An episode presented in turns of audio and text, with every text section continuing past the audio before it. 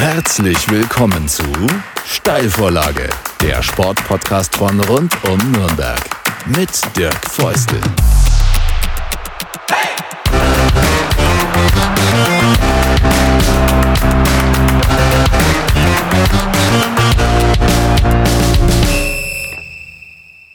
Servus zur vierten Ausgabe der Steilvorlage. Ich äh, freue mich, ich, Dirk, freue mich, dass ihr wieder dabei seid. Und ich freue mich ganz besonders, dass äh, Max Müller dabei ist, mein Gast in dieser Ausgabe. Wer es nicht wissen sollte, Max Müller, früherer Hockey-Nationalspieler und zweifacher Olympia-Goldmedaillengewinner. Kommen wir gleich noch drauf und jetzt umtriebig als FCN-Aufsichtsrat zum Beispiel, als CSU-Stadtrat und äh, ja auch beruflich äh, in der ich habe ich kann mir das nicht merken wie heißt die Gruppe für die du arbeitest? Alpha Gruppe. Alpha -Gruppe. Alpha Gruppe. Äh, dahinter ist äh, der frühere äh, Clubpräsident Bernd Schmelzer. Das Gerd, kann ich mir wieder Gerd merken. Schmelzer, genau. Gerd ja. Schmelzer richtig ja. danke sehr. Ja. ähm, aber äh, ich ich bin da manchmal irgendwas muss man ja mit irgendwas muss man Probleme haben. Also ich freue mich auf jeden Fall Max dass du da bist. Und ähm, ja Clubaufsichtsrat wärst du nicht wenn du nicht Club-Fan wärst auch und ähm, wir hatten ja am Wochenende das 268. Derby zwischen äh, Fürth, dem Kleeblatt und dem Club.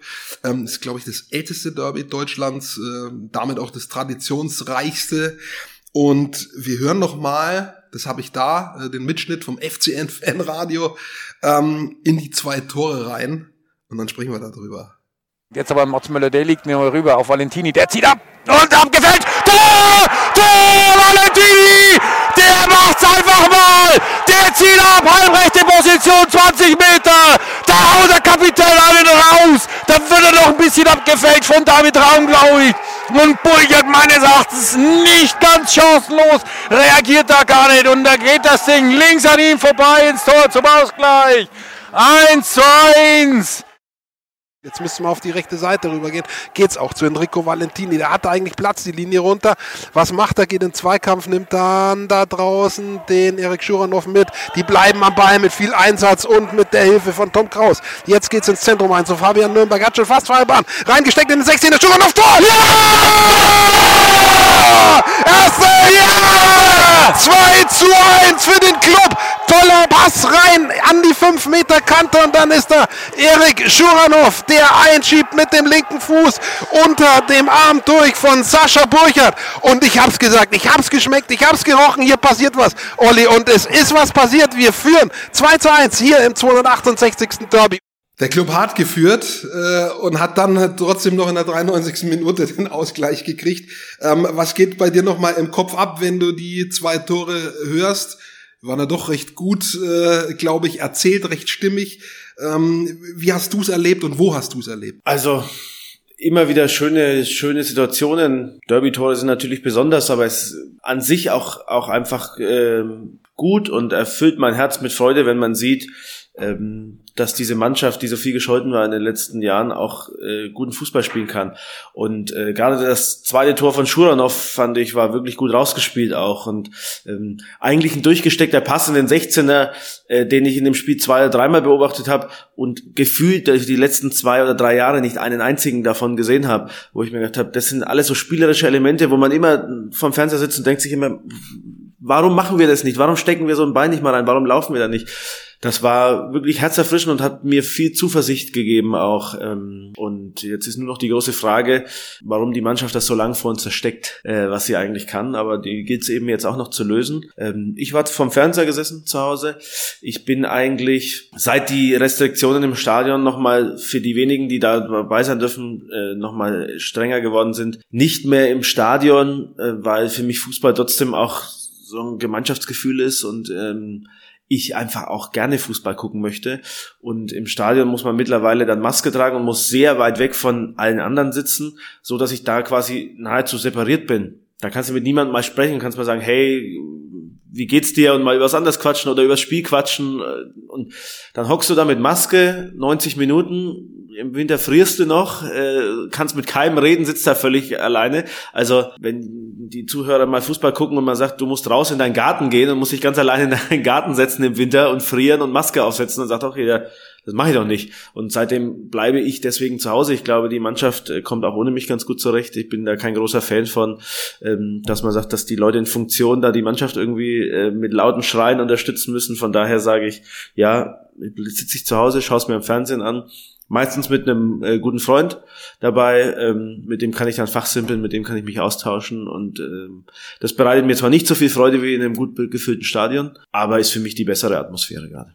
Jetzt gibt es das FCN Fanradio, wer da vielleicht meine Stimme erkannt hat, hat sie richtig erkannt. Es gibt auch andere, äh, die Radiodienste anbieten, äh, Amazon oder der BR mit heute im Stadion. Ähm, wenn du eben zu Hause ähm, Fußball verfolgst, Machst du das auch mal im Radio oder eher äh, im Fernsehen? Also kannst du mit dieser ganz besonderen Radioatmosphäre auch was anfangen. Ich finde es toll, nicht nur weil ich selber mache, sondern auch wenn ich die Kollegen eben höre, zum Beispiel beim BR.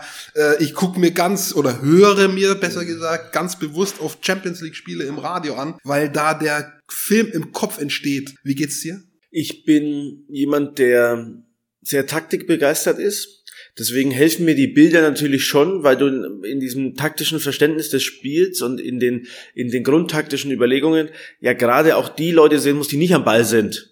Was natürlich für den Radiokommentator nahezu ausgeschlossen ist, zu erklären, wenn der Ball halb rechts, wenn Valentini und Schuranov halb rechts um den Ball kämpfen, ist natürlich ganz schwer zu erklären, was unser linker Stürmer gerade tut. Ähm, das will ich sehen.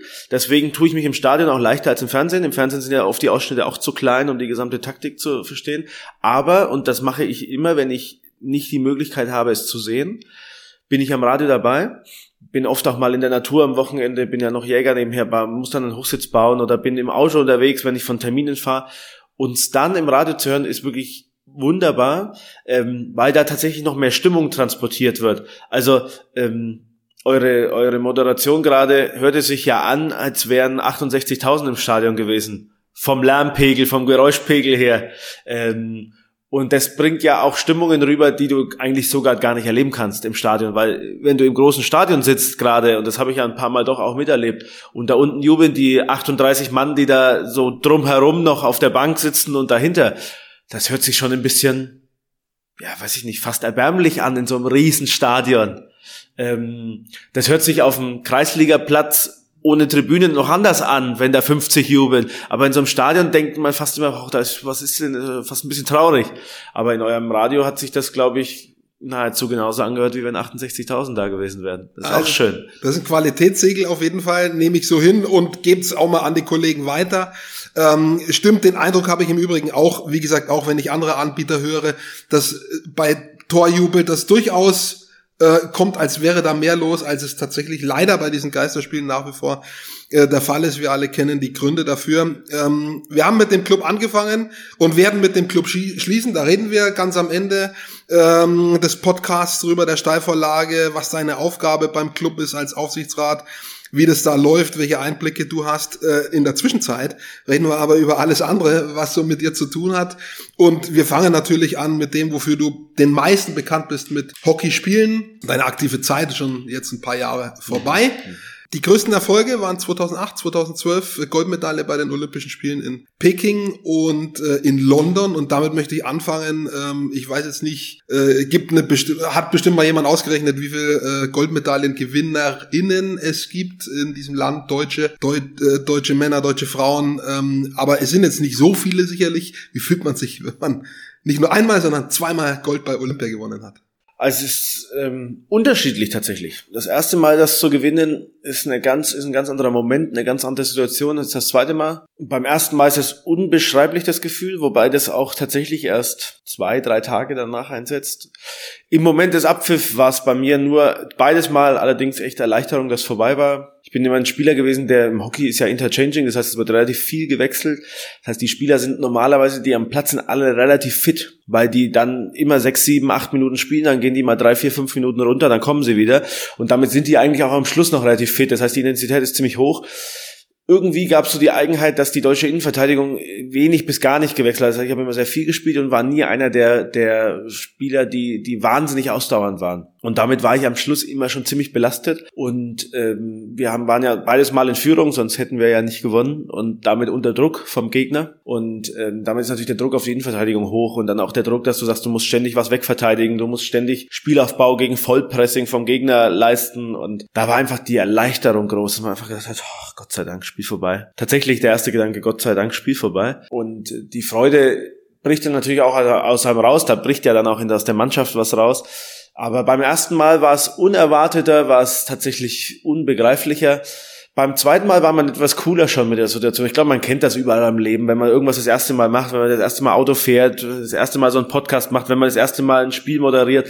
Das ist, glaube ich, immer besonders. Beim zweiten Mal weiß man schon so einigermaßen, was man erwartet. Das war auch bei mir beim zweiten Mal so. Aber ja, trotzdem ist das natürlich, ich bin jemand, der sehr zielorientiert ist und in, in Listen denkt. Mhm. Ich habe die zwar nie aufgeschrieben, aber habe die immer im Kopf gehabt, was ich gesagt habe, das will ich, das will ich, das will ich. Und das war natürlich im sportlichen Bereich, war vor allem die erste Goldmedaille natürlich der Haken ganz oben auf der Liste und das war schon toll. Äh, wir haben gerade beim Einstieg das Tor von Erik Schuranov. Äh, das haben wir, zumindest die Clubfans, die äh, Kleeblättler vielleicht nicht so noch ganz gut präsent, weil es halt nur ein paar Tage her ist. Welche Bilder hast du noch? London ist äh, neun Jahre, äh, Peking 13 Jahre, wenn ich äh, mich nicht verrechnet habe jetzt. Äh, welche Bilder hast du noch im Kopf oder ist es nur noch, also ganz konkret, oder ist es eher so ein Brei, den man im Kopf hat? Nein, es sind schon so Schlüsselszenen, die du teilweise dann auch vielleicht auf Fotos oder so hast, wo du, wo du schon noch genau die Situation weißt. Ähm, ich hatte im, im Finale von Peking auch kurz vor Schluss einen ganz schweren Fehler, auch unter Druck dem Mittelstürmer den Ball gegeben, der läuft dann allein aufs Tor und ich rutsche noch so hinterher und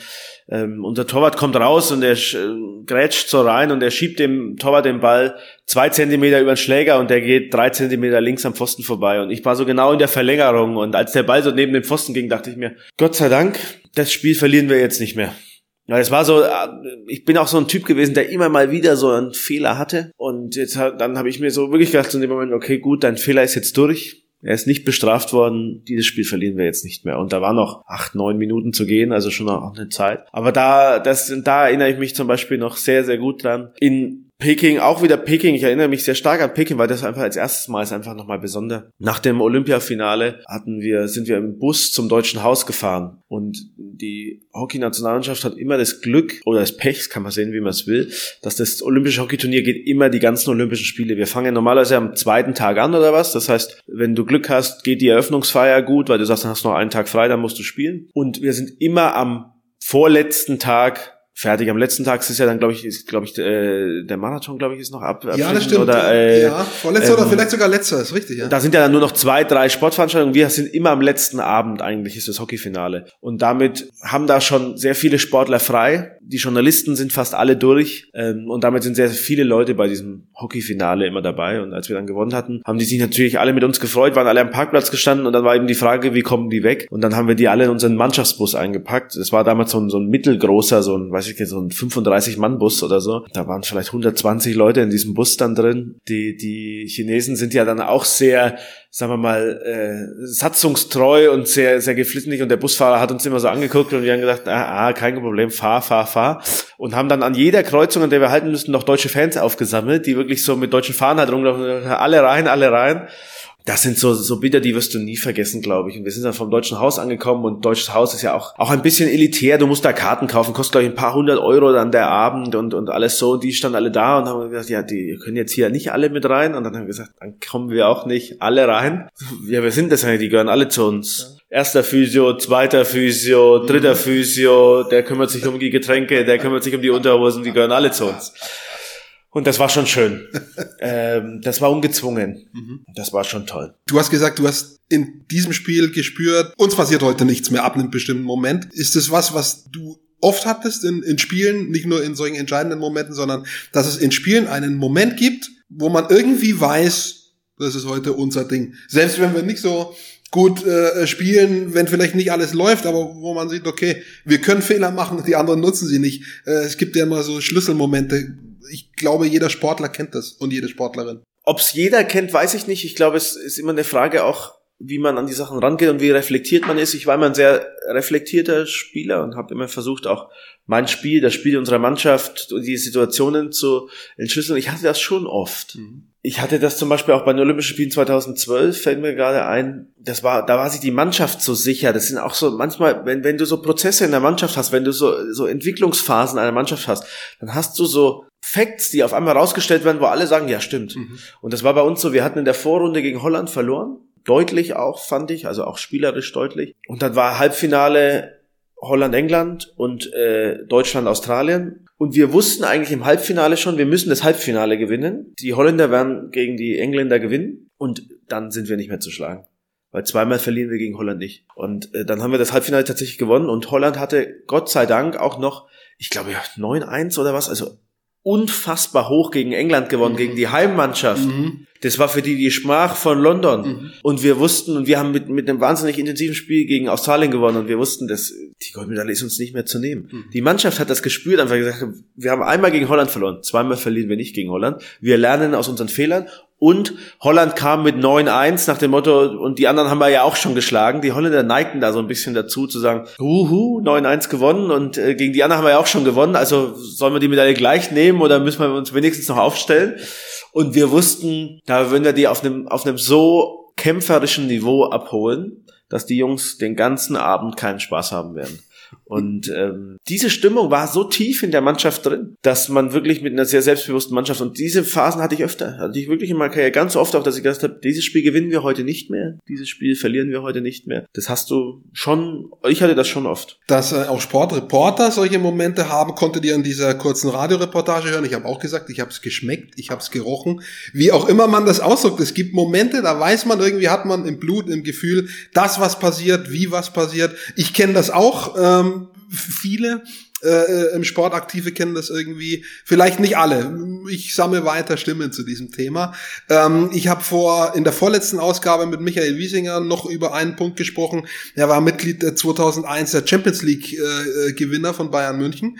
Und da haben wir drüber gesprochen, dass dieser Erfolg 2001 eine gewisse Logik hatte, weil die das 99 verloren haben. Die meisten erinnern sich auch dran oder viele erinnern sich dran.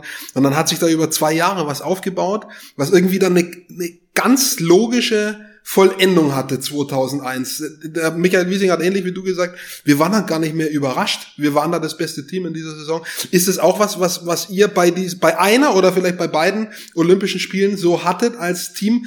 Ähm, du hast so ein bisschen angedeutet nach dem, nach dem Halbfinale, ja, das, das holen wir. Ja, so eine Entwicklung ist auch immer wichtig. Ich glaube, das ist auch eine der Kernaufgaben eines Trainers im, im Top-Niveau und auch eines, einer Vereinsführung oder einer Verbandsführung, diese Stimmungen, diese Entwicklungen aufzubauen und zu befeuern und, und auch die Key Facts dieser Entwicklung auch in die Mannschaft reinzugeben, dass die Mannschaft das auch versteht, was sie da gerade für eine Entwicklung macht. Wir hatten zum Beispiel Peking wieder eine Phase, wir wären fast ausgeschieden gewesen in der Vorrunde. Wir haben ein sehr gutes Team gehabt, das wussten wir. Wir waren nicht im, im allerengsten Favoritenkreis dabei, aber wir haben unsere Leistung nicht abgerufen. Unsere Führungsspieler hatten damals in Peking, waren nicht voll bei der Sache, die haben ihre Knochen nicht reingehalten, die waren nicht, die waren nicht auf 120 Prozent. Und das hat sich übertragen und wir haben Schwierigkeiten gehabt, wir haben Spiele unentschieden gespielt, wir haben Spiele verloren und hatten tatsächlich dann die letzten zwei Spiele gewinnen müssen in der Gruppe, um überhaupt noch ins Halbfinale zu kommen. Und ähm, damit im Prinzip Achtelfinale, Viertelfinale, Halbfinale gespielt und hatten uns dann als Mannschaft auch zusammengesetzt und haben, haben über die Themen gesprochen, ganz offen auch. War auch so einer der Punkte, wo ich jetzt als ganz junger Spieler auch irgendwann dann mal meinen ganzen Mut zusammengenommen habe, weil das alles, die, das war alles so Phrasengedresche, so oberflächliches Phrasengedresche. Es war alles so, alle die Führungsspieler, die sich nicht reingehangen haben, haben auch alle gesagt, ja, wir müssen mehr machen. Und, und ich habe dann auch irgendwann gesagt, die Jungs, die Leute mit Namen angesprochen, habe gesagt, hör mal, du sagst hier, wir müssen uns mehr reinhangen. Aber ich sehe nur, dass wenn ein Freischlag gegen ist, stehst du in der Mauer quasi, springst hoch das war so immer verpönt, weil man gesagt hat, unten bleiben Knochen hinhalten für die Mannschaft. Also du springst hoch, weil ich stand hinten im Kreis mit acht Mann davor, Gegenspieler, ich sehe hinten am Langpfosten, siehst du gar nichts. Wenn der Ball abgefällt wird, kriegst du den ins Gesicht und bist hinüber. Mhm, mhm. das kannst du am Langpfosten nicht verhindern. Mhm. Aber dann erwarte ich wenigstens, dass die vorne wenigstens ihre Schienbeine hinhalten. Wenn du dann hinten schon dein Leben riskierst. Und das ist jetzt, das klingt jetzt übertrieben, es ist aber tatsächlich in gewisser Weise so. Hockey ist ein saugefährlicher Sport. Mhm. Wir sind geschützt wie Fußballer, haben aber diesen Schläger und diesen unfassbar harten Ball. Und, genau, ähm, wollte gerade sagen, der, und die Geschwindigkeit. Und die Geschwindigkeit. Also ne? das ist wirklich tatsächlich nicht, nicht ohne. Mhm. Und wenn man sieht, sagen wir mal, das ist vergleichbar von der Härte des Balls wie der Puck beim Eishockey mhm. und äh, von der Geschwindigkeit her auch. Und die haben Helm. Und die sehen anders aus vom Schutz her als wir dann kann man da durchaus schon diese Gedanken mal haben. Und ähm, da haben wir echt drüber gesprochen und da hat es sich so, da, da ist der Schalter umgelegt. Und dann hast du gemerkt, wie, wie eine andere Mannschaft am Platz stand und wie die sich dann entwickelt hat. Und in der logischen Konsequenz dieser Entwicklung über vier Spiele hinweg waren wir die bessere Mannschaft im Finale und haben das auch dann mit einem 1-0, in einem Ergebnis, was es im Hockey nicht so oft gibt, über die Zeit gekämpft. Alle zusammen und tatsächlich mit unseren wirklichen Schönspielern vorne aus dem Mittelsturm, die 30 Sekunden vorher sich ohne Schläger völlig völlig wild in den Schuss werfen, wo man sagt, diese Technik gibt's beim Hockey überhaupt nicht. Aber die einfach gesagt haben, ist egal, ich opfer jetzt meine Gesundheit, um für die Mannschaft zu kämpfen. Das war so eine logische Entwicklung. Das gibt's schon und da muss man auch ehrlicherweise sagen, dann haben natürlich die Trainer auch einen großartigen Job gemacht, dann wenn sie die Mannschaft dahin bringen, ohne dass sie diese Entwicklung der Mannschaft, die bei dieser Besprechung waren, die nicht dabei, aber sie haben sie initiiert und haben gesagt, Jungs, ihr müsst mal miteinander reden. Und das, glaube ich, ist im, gerade im Erwachsenenbereich viel wichtiger. Im Jugendbereich gibt es viel, viel wichtigere Sachen als diese Teambuilding-Geschichten. Da ist die, die individuelle Ausbildung der Mannschaft ist da viel wichtiger. Aber im Herrenbereich sind eigentlich alle gut ausgebildet. Wenn du die Top-Mannschaften in jeder Sportart nimmst, Hockey, Tennis, Fußball, Eishockey, den musst du nicht mehr erzählen, wie die Grundtechniken funktionieren. Da geht's nur drum, wen, wer bringt seine Performance auf den Platz. Und das ist, glaube ich, das darf man immer nicht vergessen, das ist die Haupttraineraufgabe aus meiner Sicht. Der, der muss gar keine Übungen mehr können, weil als, als, als Profi musst du nicht mehr üben. Da machst du Wiederholungen, da reißt du Sachen ab, da sprichst du über gewisse Dinge im Training, aber du machst keine Technik-Sachen mehr. Also eigentlich solltest du keine Technik-Sachen mehr machen müssen. Sonst war vorher was falsch gelaufen. Da geht es tatsächlich um darum, Entwicklungen zu befördern, Dinge, die man gut kann, herauszustellen. Wir haben immer, wir haben irgendwann mal, das haben wir mal angefangen und haben im Hockey gesagt, wir wollen gar nicht so sehr versuchen, unsere Schwächen zu verbessern. Wir wollen unsere Schwächen auf ein Niveau bringen, dass sie uns nicht umbringen, aber dann wollen wir eigentlich unsere Stärken fördern. Weil wir sagen, das ist doch das, was wir dann durchsetzen wollen. Man neigt ja immer dazu zu sagen, oh, das kann ich schon gut, also trainiere ich nur das, was ich nicht kann. Aber das kannst du deswegen nicht, weil du dafür nicht so gut geeignet bist. Das heißt, wenn du das trainierst, wirst du das ein bisschen hochbringen, wirst aber immer noch unter dem kritischen Niveau bleiben im Spitzensport. Ich sage immer, Spitzensport, da ist so eine imaginäre rote Linie. Und wenn du jetzt mit einer Gießkanne an Trainingsequipment und Leistungsfähigkeit, du hast alle Stärken versuchst zu gießen, wachsen alle bis knapp unter die rote Linie und damit wirst du nie erfolgreich sein im Spitzensport. Mhm. Wenn du aber zwei hast, die schon drüber hinausragen und gießt die so eich, dass du sagst, das ist der ihr Signature Move oder mhm. das ist der, das ist der ihre Besonderheit. Dann musst du nur sorgen, dass deine Schwächen nicht so wahnsinnig schlecht sind, dass du sagst, die, die zerstören dir jedes Spiel. Mhm. Aber dann musst du das, was du gut kannst, das musst du befördern und befördern und immer wieder einbringen als Waffe. Daran vertraust du, das kannst du, das geht dir in Fleisch und Blut über. So gewinnst du. Mhm aus meiner Sicht. Ich äh, höre gerade so ein bisschen das, was man vielleicht draußen so als Balance versteht. Ne? Die, die Balance irgendwie hinkriegen, das ist äh, eine der wichtigsten Trainerleistungen, äh, weil das Potenzial, sonst wäre der Spieler, die Spielerin nicht in der Nationalmannschaft, das, Spiel, das Potenzial ist da. Man muss irgendwie diese Balance hinkriegen und wenn sie da ist, kann es dann eben zu großen Erfolgen reichen. Bei euch hat's das. Ihr wart auch bei anderen Turnieren mit der Nationalmannschaft erfolgreich, habt weitere Titel gewonnen, seid in Finals gewesen. War dir, schrägstrich euch bewusst, also ich habe das so wahrgenommen, auch in dieser Zeit, dass Hockey plötzlich einer etwas breiteren Masse ins Bewusstsein gekommen ist. Das ist jetzt mittlerweile wieder nicht mehr so. Also das heißt, es gibt da Unterschiede. War euch das bewusst, dass ihr da an dieser Geschichte mitgestrickt habt, dass Hockey plötzlich nicht nur ein paar, die diesen Sport eh verfolgen, bekannt war, sondern plötzlich ein paar mehr, die ein oder andere Million auch bei den Turnierspielen plötzlich eingeschaltet hat, euch zugeguckt hat, die Namen plötzlich auch bekannt waren. Einer der Trainer war dann gefragt bei der deutschen Fußballnationalmannschaft, hat Klinsmann quasi ins Team geholt. Ähm, also da fand plötzlich auch noch so ein Transferbegehrlichkeiten, Transfer im Sinne von andere Sportarten wollten was wissen aus dem Hockey. Ihr wart erfolgreich. War euch das bewusst, dass ihr da so ein ja so ein, so ein richtiges Ausrufezeichen gesetzt habt? Im Prinzip ja. Ich habe jetzt erst gerade gab es wieder eine eine Umfrage im deutschen Hockey selber von ehemaligen Spielführern und, und, Leistungsträgern, wie sie das alles so empfunden haben. Da habe ich das nochmal so ein bisschen reflektiert. Ja, es war einem schon bewusst. Allerdings muss man auch ehrlicherweise sagen, das Hockey fristete natürlich noch ein, ein unglaubliches Schubladendasein. Also wir waren bei den Olympischen Spielen, waren wir immer in dieser Zeit top, weil wir ein Medaillenkandidat waren. Das hat die Leute interessiert.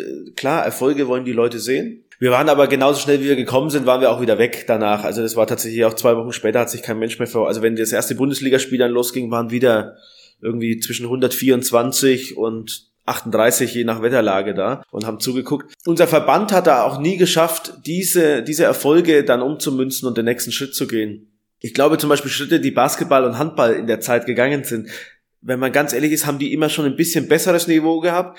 Die haben immer auch schon vor 2000, 2500 Zuschauern gespielt, aber die haben es tatsächlich jetzt auch geschafft, große Hallen zu füllen. Die haben jetzt teilweise 7, 8, 9, 10.000 und haben eigentlich Eishockey, die finde ich lange so ein Sportart Nummer zwei waren, fast den Rang abgelaufen. Also sowohl Handball, Handball fast noch mehr als Basketball, haben wir eigentlich jetzt da schon sehr, sehr anständiges Niveau erreicht. Das hat der Hockeysport verpasst in der Zeit so ein bisschen. Glaube ich auch unser Verband, der das verpasst hat. Aber was wir hatten, war eine Strategie, ein System. Wir hatten damals Paul Lissek, der hat damit angefangen, das deutsche Hockey anders aufzustellen. Eine Sportart, die im internationalen Vergleich bis dahin ein gesundes Mittelfeld war. Im Hockey gibt's jetzt nicht 128 gleichwertige Nationen, sondern da gibt's so einen Teilnehmerkreis von acht bis zehn, die wirklich richtig gut sind. Und da waren wir immer so irgendwo zwischen sechs und 13 so die Jahre davor, also wirklich so im, im Niemalsland. Und dann hat Paul Lissek damit angefangen, sich da mehr mit Strategie und solchen so Sachen zu beschäftigen. Und dann war es Bernhard Peters, den du gerade auch angesprochen hattest, der tatsächlich dann da Struktur reingebracht hat. Der Bundestrainer war dann Herrn, aber gleichzeitig sich auch um Nachwuchsausbildung, um Sichtungsstrukturen gekümmert hat, der sich um Entwicklung gekümmert hat von Trainern, von Nachwuchsspielern, der Pläne aufgestellt hat und gesagt hat, was muss bei uns ein 14-Jähriger können, was muss ein 16-Jähriger können. Und damit ist eigentlich diese, ich nenne sie jetzt einfach mal goldene Generation, ohne dass das so sein muss, entstanden, die dann von 2002 ab, noch ohne die Ausbildung genossen zu haben, aber mit Bernhard als Bundestrainer schon, 2002 Weltmeister wurde, 2006 Weltmeister wurde, 2008 Olympiasieger wurde, 2000, ich glaube, 11 Europameister wurde, 2012 wieder Olympiasieger wurde, 13 glaube ich nochmal Europameister.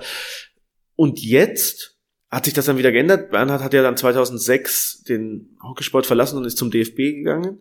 Und dann ist das zwar alles so weitergeführt worden noch, aber wir, die unter ihm aufgewachsen sind in der Jugend, sind dann alle zu, zu Herrenspielern herangewachsen und hatten dann mit Markus Weise auch einen guten Trainer, der das, der das fortgeführt hat. Aber man hat quasi die Früchte noch geerntet und jetzt merkt man so, dass es wieder ein bisschen, es gibt wieder eine leichte Delle. Und da siehst du auch, dass du Strategie brauchst, dass du Nachwuchsarbeit brauchst, dass du kontinuierliche Arbeit brauchst und dass das dann auch was bringt. Also es war möglich, den deutschen Hockey an die absolute Weltspitze zu führen. Wenn du das aber nicht weiter pflegst und von unten wieder nachschiebst, verkümmert das auch wieder sozusagen. Kommst ja. du wieder dahin, wo du davor auch warst. Ja, ja, okay. Also es hängt an Ideen, Konzepten, aber auch offensichtlich an Menschen. Also das Konzept allein weiterführen hat nicht gereicht. Es lag offensichtlich auch äh, an der Person Bernhard Peters, der da die Wurf, den entsprechenden Ehrgeiz gehabt hat, um das zu erreichen. So. Du musst ja dann auch dranbleiben an solchen Sachen. Du musst die ja auch weiterentwickeln. Der Sport verändert sich, die Möglichkeiten verändern sich. Ein gutes Jugendkonzept, was du vor zwölf Jahren aufgestellt hast, im Hockey, im Fußball, im Handball, ist heute nicht mehr das Richtige. Das muss ich mitentwickeln. Aber wenn du dir diese Startposition mal geschaffen hast, ist es eigentlich viel leichter, das Konzept abzudaten und dran zu bleiben. Aber es ist wahrscheinlich auch schwer in der Motivation, weil man natürlich sagt, in dem Moment, wo man Erfolg hat, möchte man natürlich oben sein, wo die Musik spielt und möchte auf der Tanzfläche stehen und möchte mit dabei sein. Da fällt es natürlich schwer, in den Maschinenraum zu gehen und zu sagen, hey, wir müssen mal die Wartung durchführen unten und müssen mal durchputzen, weil ja oben die Musik spielt. Aber auch das musst du immer wieder machen und ähm, das, da musst du dir äh, drüber im Klaren sein. deswegen glaube ich, habe ich vor denen, die über Jahrzehnte lang Erfolg haben, auch großen Respekt, weil die es tatsächlich auch geschafft haben, im Moment des Erfolges auch schon wieder an morgen und übermorgen zu denken, was sehr schwer ist. Nationalmannschaft, das eine, das andere äh, Hockey in Nürnberg. Kommst ja hier äh, aus der Stadt und hast auch hier gespielt, NHTC.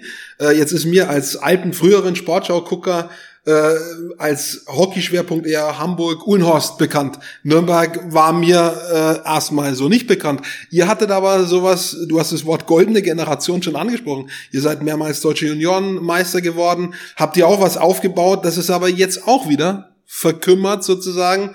Äh, erzähl uns kurz was über das, insofern sich in ein paar Minuten den Bogen äh, schlagen lässt über das Nürnberger Hockey. Ich glaube, eine ganz ähnliche Geschichte, wie wir sie gerade beim deutschen Hockey gesehen haben. Wir waren auch niemals Land auf der deutschen Hockeykarte. Also Nürnberg eigentlich ein weißer Fleck. Als ich wir damals in die Herrenmannschaft gekommen sind, in der Halle viertklassig, am Feld drittklassig. Was sage ich mal? ungefähr mal zwei zu multiplizieren ist und dann so mit, äh, mit Fußball vergleichbar ist. Also sagen wir mal sechste, siebte Liga irgendwo. Und dann hast du auf einmal eine Ansammlung von talentierten Jungs, was aber gar nicht so wichtig war, sondern vielmehr zwei wahnsinnig gute Trainer. Und das ist das, wo ich gerade auch schon drauf war. Zwei Personen, die verstanden haben, wie entwickle ich eine Mannschaft. Und das war Marian Mirkonic in, der, in, dem, in dem ganz frühen Zeitraum und danach Michi Mechthold. Die beiden sind mit uns groß geworden, haben uns zu einer deutschlandweit führenden Mannschaft geführt, haben fünf, sechs Nationalspieler aus diesem Jahrgang entwickelt. Drei olympische Medaillen sind aus denen äh, entwachsen. Das waren alles die beiden. Und weil der NHTC die Struktur nicht hatte, haben die nicht in der Altersklasse bleiben können und haben die nächsten und die übernächsten und die überübernächsten großziehen können, sondern wir, die mussten mit uns mitgehen, weil davor und danach Trainer von diesem Niveau nicht da waren. Also sind die mit uns gewachsen, was uns gut getan hat. Wir sind äh, jedes Jahr besser geworden. Die sind dann mit uns auch in die Herrenmannschaft hoch. Dann sind wir da aus der vierten und der dritten Liga nahezu durchgehend aufgestiegen bis in, bis in die erste Liga, bis ins deutsche Viertelfinale mal um die deutsche Meisterschaft als größter Erfolg ohne Geld, ohne Zukäufe, ohne Spieler von außen, nur aus der Jugendarbeit heraus. Aber, das haben wir dann auch gemerkt, danach war wieder Loch. Und danach haben wir noch drei, vier, fünf, sechs ordentliche Spieler rausbekommen, die auch immer so ein bisschen in unserem Windschatten mitgezogen worden sind, die auch mal die Möglichkeit hatten mitzutrainieren, die so ein bisschen von den Strukturen, die da ja auch hängen geblieben sind, wenn du dann, ist einfach so, wenn du dann da so durchziehst wie so ein Zug, dann bleibt trotzdem hinten noch ein bisschen was kleben und, und davon haben die noch profitiert, deswegen sind da vernünftige Sportler draus geworden. Aber keine Nationalspieler mehr, sehr gute Bundesligaspieler, die jetzt auch die Bundesligamannschaft noch tragen, aber eben keine mehr von diesem Niveau und damit hat man dann dieses sorgenfreie Saison, ist ja so ein, so ein neues Modewort, aus diesem Niveau sorgenfreie Saison ist man jetzt mittlerweile raus und ist in starken Abstiegsnöten und Ängsten. Und die Perspektive zeigt ganz klar in Richtung zweite Liga, weil wenn diese fünf, sechs wirklich guten, gestandenen Bundesligaspieler, die mit uns auch noch Bundesliga gespielt haben, auch sicherlich die Entwicklung mit uns dann in dem Herrenkader noch mitgemacht haben, weg sind, dann kommen nur noch Jungs raus, die gar keinen Kontakt mehr zur Weltspitze hatten. Und die werden dann, so meine Prognose, in den nächsten drei, vier, fünf Jahren sich wieder irgendwo zwischen zweiter und dritter Liga einsortieren. Kommt wieder so eine Art Bruch quasi. Bist du ähm, bei all dem, was du tust, kommen wir ja auch noch drauf, bist du da noch irgendwie drin im, im, im Hockeygeschäft sozusagen äh, als, als Ansprechpartner, als Ratgeber, als whatever? In der Funktion immer gerne. Das ist mein Leben gewesen. Die haben mir wahnsinnig viel gegeben. Der NHC sowieso. Ich würde nie, wenn der NHC kommt und will was von mir, würde ich nie sagen, habe ich keine Zeit oder kann ich nicht machen.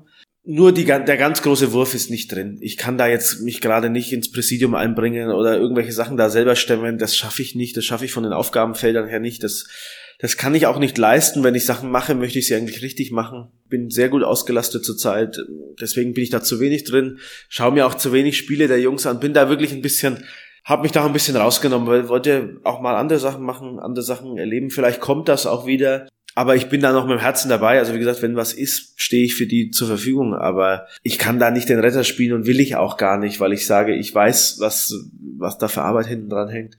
Was die beiden Trainer damals investieren mussten, um uns hochzubringen. Und ich könnte das nicht. Ich glaube, ich bin kein guter Trainer. Ich könnte vielleicht die Strukturen so schaffen, aber auch da musst du richtig tief drin sein im Hockeysport, dass du dir wieder zwei so Trainer suchst bei Konkurrenten, wo du sagst, hey, die sind erfolgreich, die muss ich mir holen, die muss ich verpflichten aber das schaffe ich gerade einfach nicht. Und dann sage ich lieber nein, bevor ich dann mache und alle sind unzufrieden. Das ist nicht so mein Ding. Bei dem, was du erzählst, stellt sich mir so dar, schwierig im, generell im Hockey, sowohl national als auch in einem Verein, eine Kontinuität hinzukriegen. Hockey scheint eine Sportart zu sein, wo sehr viel Ups und Downs drin sind, wo es mal einem Verein, einer Nationalmannschaft eine gewisse Zeit lang gut geht, dann aber auch wieder so ein Wellental durchschritten wird und dann geht's vielleicht wieder, weil äh, in ein, zwei Jahrgängen gute Leute dabei sind, dann geht's halt wieder ein Stückchen aufwärts das ist ein Punkt, wo die Professionalisierung fehlt an dem Moment. Das ist was, was ich immer schon gesagt habe, was ich jetzt auch in meiner politischen Arbeit feststelle, ist, Sportvereine an sich tun sich oft schwer, weil es gibt keinen Bereich, also sagen wir mal Soziales oder Kultur in unserer Gesellschaft, die mit so viel Ehrenamt zurechtkommen wie Sport. Und das ist toll. Ich finde, dass ich, ich habe großen Respekt davor. Ich habe natürlich vor jemanden, der der Streetworker ist, großen Respekt. Aber wenn der das beruflich macht, ist das sein Job.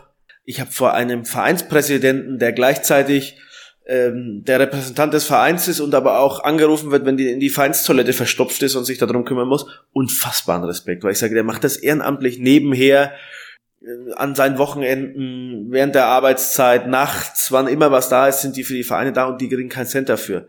Und das ist nicht der ihr Beruf. Die haben nicht 40 Stunden die Woche dafür reserviert. Habe ich unglaublichen Respekt. Das bringt aber auch einen riesen Nachteil mit, dass diese Leute werden extrem belastet und damit hängt es von diesen Leuten ab, von der Einsatzbereitschaft, von der Kompetenz, von diesen Dingen. Wenn du was professionalisierst, stellst du dafür 65.000 Euro mit Nebenkosten und Bürokosten und allem ein.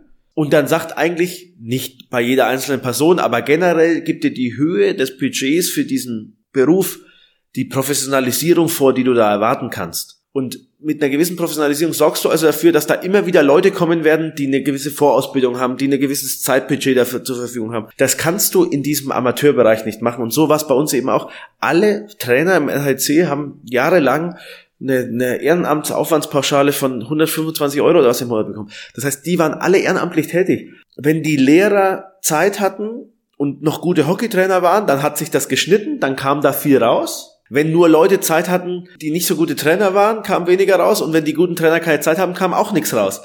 Und diese Professionalisierungsschritt, wenn du den nicht gehst, dann wirst du immer Berg- und Talfahrten erleben in der Professionalisierung wirst du auch bessere und schlechtere zeigen haben, aber die Ausschläge werden nicht so groß sein, weil du keine Totalausfälle hast, weil du einfach sagst, also wenn der nichts kann, den ich da eingestellt habe, aber 40 Stunden ist der vor Ort und wird wenigstens dafür sorgen, dass in der Zeit was getan wird. Mhm. Aber bei uns im Verein und in dem Verband und so ist halt dann immer wieder auch so gewesen, dass wir gesagt, wenn dann unsere Spielerbetreuerin, die das nebenamtlich gemacht hat oder äh, die das äh, ehrenamtlich gemacht hat, die Mutter war, wenn deren Kinder auf einmal krank war, gab es von heute auf morgen gar niemanden mehr. Da war die einfach nicht mehr da. Dann gab es kein Hotel mehr für die nächste Auswärtsfahrt, weil die hat sich drum gekümmert und auf einmal war die nicht mehr da. Von heute auf morgen. Und du hast dir nicht mal einen Vorwurf machen können, weil du gesagt hast, hey, wenn dein Kind krank ist, dann musst du dich um dein Kind kümmern. Das geht aber beim Hauptberufler halt nicht, weil wenn der krank ist, muss es Ersatz geben. Mhm. Und diesen Sprung hat das Hockey verpasst, hat der NHC verpasst, hat er auch die, der Bundesverband verpasst und damit hast du diesen Professionalisierungsschritt verpasst, der im Handball gemacht worden ist, die mhm. gesagt haben, da ist jedes Event jetzt gleich vermarktet, jedes Handballspiel sieht gleich aus und da sind auch mal zwei Leute krank, aber da gibt's dann Leute, die dann die Banden aufbauen, die das machen. Beim NHC gab's halt dann mal auf einmal keinen mehr, der an der Kasse saß, weil wenn der nicht da war, der das ehrenamtlich gemacht hat, dann gab's keinen anderen. Mhm. Das ist nachvollziehbar, aber ist ist eben der Punkt, wenn du diesen Punkt verpasst, wirst du immer damit leben müssen, dass es hoch und runter geht. Professionalisierung ist also auf der einen Seite ja Geld, auf der anderen Seite einfach Berechenbarkeit. Wenn ich die jetzt richtig verstehe, heißt Professionalisierung ist gleich Berechenbarkeit. Man kann Dinge planen, man kann sie konzeptionieren und dadurch werden sie in der Wahrscheinlichkeit nach einfach größer oder wahrscheinlicher eintreten als äh, ohne Professionalisierung. Klar. Und nur darum geht's ja im Sport. Das ist ja immer, die Leute denken ja immer, man versucht zu trainieren, dass man gewinnen kann. Wer versucht, dass man das nächste Spiel gewinnt, der ist kein guter Trainer und der hat das Spiel nicht verstanden. Es geht immer nur darum, die Wahrscheinlichkeit zu erhöhen, dass du gewinnen kannst. Weil Sport ist nicht planbar, nicht berechenbar. Deswegen macht Wetten auf Sport so viel Spaß, deswegen macht Sport gucken so viel Spaß. Weil du kannst das Spiel haben, wo der Schiedsrichter dich gnadenlos verpfeift, da kannst du überhaupt nichts dafür. Du kannst drei Verletzungen vom Spiel haben, weil keine Ahnung was der Mannschaftsbus beim Aussteigen noch gegen die Wand fährt und die, da hauen sich drei den Kopf an. Da kannst du nichts dafür. Aber durch gutes Training, durch gute Strukturen musst du die Wahrscheinlichkeit erhöhen, in jedem Spiel das Spiel zu gewinnen. Und dann wirst du auf lange Frist auch Erfolg haben. Da wirst du mal eine Saison dabei haben, wo du sagst, ach Gott, jetzt bin ich nur Achter geworden. Aber wenn du die Wahrscheinlichkeit erhöhst, dass du gewinnst, wie Bayern München sicherlich die höchste Wahrscheinlichkeit hat, sie gewinnen, dann wirst du einfach sieben von acht Jahren deutscher Meister werden. Gut sichtbar finde ich auch immer daran, dass die Clubs, die es entweder nicht schaffen oder schaffen, auch sozusagen im, im Hintergrund, im Backoffice, wie man so sagt, äh, äh, sich besser aufzustellen, dann auch sportlich erfolgreicher sind, als die, die es nicht schaffen. Da kann man ganz entscheidende Sprünge sehen. Ich finde, Bayreuth Basketball ist ein gutes Beispiel dafür, die lange Jahre immer im Abstiegskampf waren in der, in der BBL, äh, weil sie irgendwie nicht geschafft haben, ihren Hintergrund gut zu organisieren. Und als sie das geschafft haben, es besser zu machen, deutlich besser zu machen, sind die aus diesen Abstiegsringen weggekommen, ohne dass sich das Budget weil sich verdoppelt oder gar verdreifacht hat. Mit ähnlichen Budgetmitteln haben die einfach durch bessere Organisation, bessere Planbarkeit, bessere Professionalisierung äh, andere Ergebnisse rausgeholt sportlich. Äh, und damit sind wir beim Stichwort Bayreuth und das Stichwort Professionalisierung ist schon gefallen. Du hast Spöko, Sportökonomie studiert in Bayreuth. Warum Sportökonomie? Also man hört schon eine gewisse Wurf raus, wenn du davon erzählst. Das ist scheinbar was, was dich stark interessiert. Ähm, ja, und was man damit äh, rausholen kann, jetzt äh, im, im Sinne des sportlichen Erfolgs, hast du schon kurz erzählt. Aber warum hast du dieses Fach studiert und warum in Bayreuth? Gibt's ja auch mittlerweile, Bayreuth war, glaube ich, da sozusagen der Vorreiter äh, bundesweit. Äh, Martin Bader zum Beispiel hat da studiert in Bayreuth. Ähm, jetzt gibt's äh, so ein Studium oder ähnliche äh, Studiengänge in anderen Städten auch. Du hast dich für Bayreuth entschieden. Also erstmal, warum Bayreuth war relativ einfach. Bayreuth hat einen extrem großen BWL-Schwerpunkt dabei. Und ich war mir immer klar, dass in der Sportbranche Geld verdienen ist nicht so einfach. Ich habe immer gesagt, BWL ist ein guter Sicherheitsanker, weil du mit BWL kannst du alles machen. Mit BWL kannst du in jeder Firma dieser Welt arbeiten. Jetzt ist es bei mir auch so gekommen, die Überlegungen scheinen gar nicht so blöd gewesen zu sein. Sehr renommiert kann man das noch in Köln studieren, die haben aber ungefähr, ich sag mal, Bayreuth hat ungefähr 70 Prozent BWL 20% Sport, 10% Jura. Köln hat ungefähr 70% Sport, 20% BWL, 10% Jura. Und ich habe mir gesagt, ich glaube, dieses Sportstudieren ist in gewisser Weise vielleicht ein Risiko und vielleicht auch etwas brotlos teilweise ähm, und wollte deswegen den stärkeren BWL-Bezug. Zu mir hat es natürlich auch noch ganz gut gepasst, weil äh, Bayreuth die Nähe zu Nürnberg hatte. Ich musste ja dann jeden Tag zu Hause sein und trainieren. Ähm, das hat also für mich vom Leben her gepasst. Warum habe ich Sportökonomie studiert? mich hat das wirtschaftlich schon immer gereizt. Ich bin auch in der Firma groß geworden, bin unter dem Schreibtisch meines Vaters groß geworden, der eine Garten- und Landschaftsbaufirma hat, habe dieses Unternehmerische gekannt, fand das immer toll, auch ähm, quasi eine Firma zu haben, sich da einbringen zu können, was zu leiten, was aufzubauen, das fand ich immer toll. Wollte ich also auch machen, in einer gewissen Führungs- und Leitungsposition irgendwann mal sein. Sport war mein Leben, es hat sich angeboten und ich hatte dann in dieser Zeit witzigerweise auch zu dem von dir gerade erwähnten Martin Bader Kontakte und habe mit dem da mal drüber gesprochen und der hat mir das empfohlen, hat gesagt, du wirkst so, als könntest du sowas auch, auch mal tun. Überleg dir das, ob du das nicht studieren willst. Hat mich da wirklich hingebracht, er hat das studiert, super Studiengang, hat Spaß gemacht, auch ein tolles Studium. Mach das doch mal. Und deshalb habe ich tatsächlich dann auch gemacht. Äh, ist Gerd Schmelzer hört jetzt weg. Äh, ist es für dich ein Thema, äh, mal wieder in den Sport zu gehen? Äh, morgen oder auch übermorgen? Es war immer ein Thema. Mhm. Ähm, ist auch eines der, der Gründe, warum ich mich dann beim Club mit dem Aufsichtsrat engagiert habe, weil ich gesagt habe, ich habe mich dann für die Immobilienbranche entschieden, weil du da auch tolle Möglichkeiten hast, dich zu verwirklichen, weil ich mit der Alpha-Gruppe eine ganz tolle Firma habe und einen wirklich guten Chef, ohne da jetzt äh, Lob holen zu wollen, aber der einen wahnsinnig viel Freiheiten gibt, der einen entwickeln lässt, der einen unterstützt bei seinen Dingen. Das finde ich toll. Aber ich wollte den Sportbezug nie verlieren, deswegen habe ich das mit dem Club Aufsichtsrat auch gemacht, weil ich gesagt habe, da bin ich jetzt eigentlich in dieser Sportmanagement Ebene noch drin und äh, halte weiter Kontakt zum Sport. Das war mir wichtig und deswegen Sport ist immer noch mein Leben. Sowas kann auch reizen. Es kann auch reizen, das nochmal irgendwann anzugreifen. Weiß ich gar nicht, muss man gucken. Aber ich stelle schon fest, dass die Ausbildung, die du da in Bayreuth genossen hast, sehr gut war. Und ich stelle fest, dass das, was ich jetzt gerade auch mache, das Unternehmerische, das Entwickeln. Auch das ist für die Sportbranche gut. Das fehlt uns nämlich in weiten Schritten auch dann im Sport, haben wir ja gerade auch schon drüber gesprochen, auch solche Sachen einzubringen, eine Stringenz, eine Zielorientierung, eine Strategie, das ist alles so wichtig. Und deswegen, man weiß nie, muss man gucken. Ähm, aktueller Plan ist es nicht aber man muss immer gucken, was sich ergibt und, und ich finde das interessant und das wollte ich noch sagen, der Sport hat noch wahnsinnig viel Potenzial, weil du gerade gesagt hast, Bayreuth schafft es dann, sich anders aufzustellen und macht andere Leistungen. Ich glaube, in vielen wirtschaftlichen Branchen ist das nicht mehr möglich. Da gibt es vier, fünf Branchenprime, die machen nahezu alles richtig. Mhm.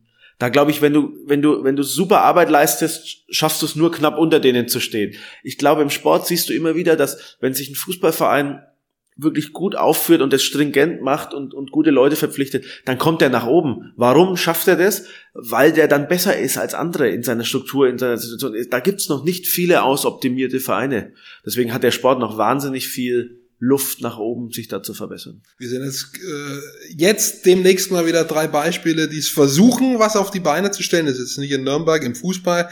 Äh, Spielvereinigung Bayreuth, Viktoria Aschaffenburg, äh, Schweinfurt 05 wollen alle gerne in die dritte Liga. Die laufen sich so gegenseitig warm. Äh, schauen wir mal, wer da ein gutes, ein nachhaltiges Konzept hat.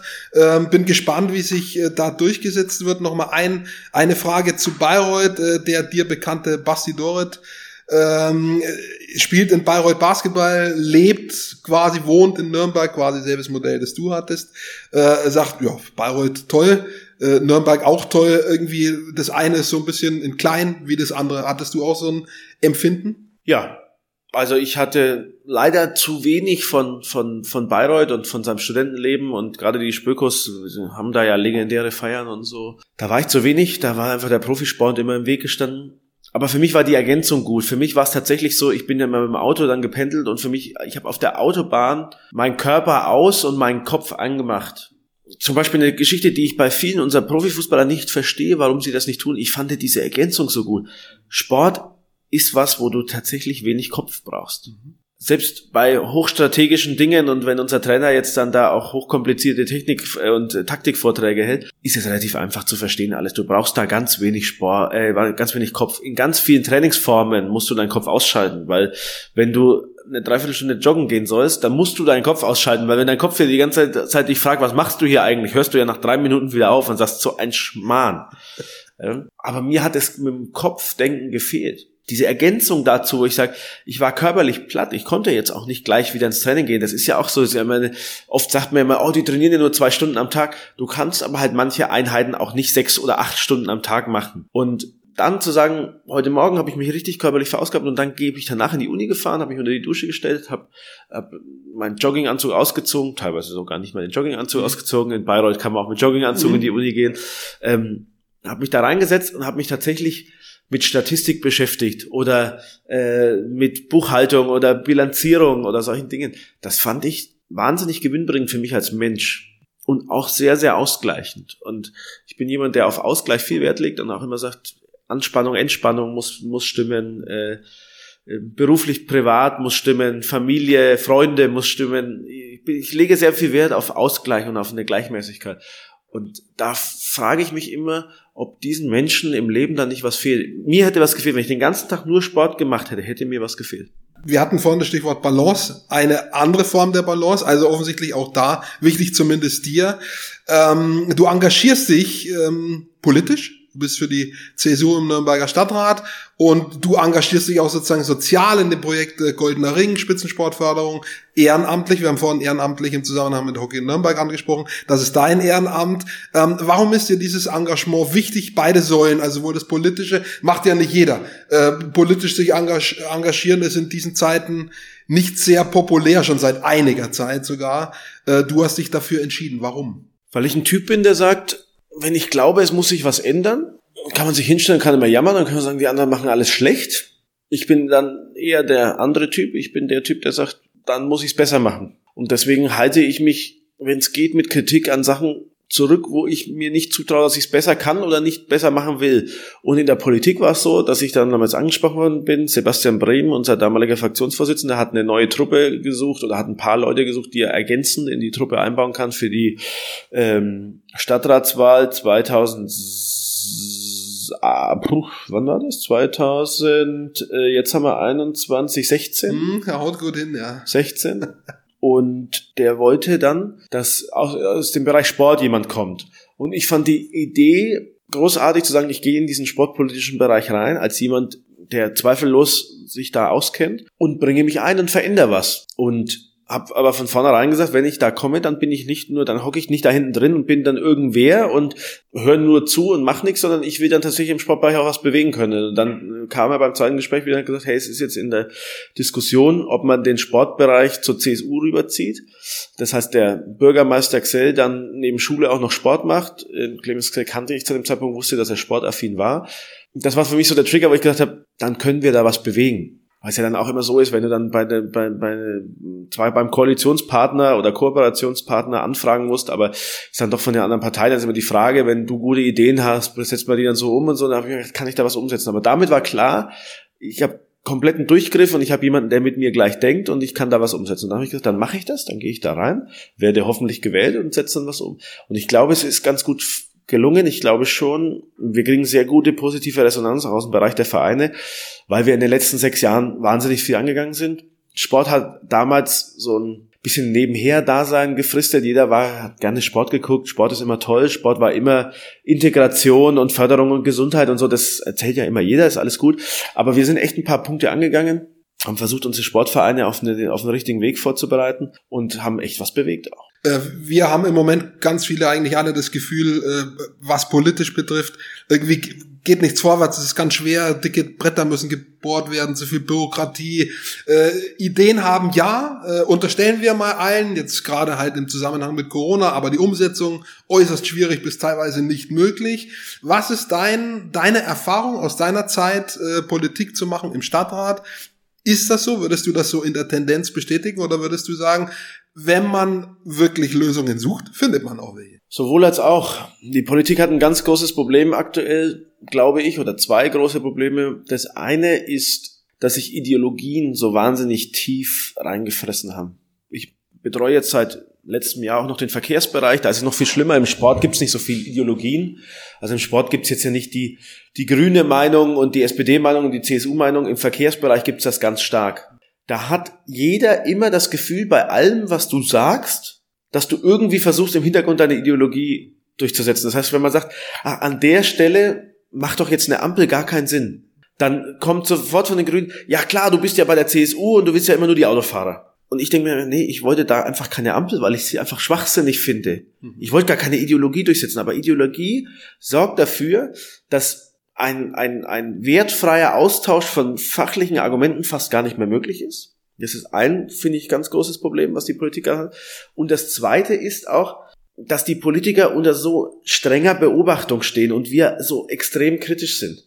Alles, was gemacht wird in der Politik, wird bei uns ja immer wirklich bis ins kleinste Detail angeguckt, analysiert, gegen abgewogen. Und das sorgt dafür, dass die, die da was machen, vor jeder Entscheidung Angst haben. Oder Respekt haben, ob es vielleicht richtig Angst ist, weiß ich nicht, aber zumindest sagen, die müssen wir 100% absichern. Und die ganz großen Unternehmer unseres Landes haben sich nie abgesichert bei ihren Entscheidungen. Die haben gesagt, jetzt machen wir das mal.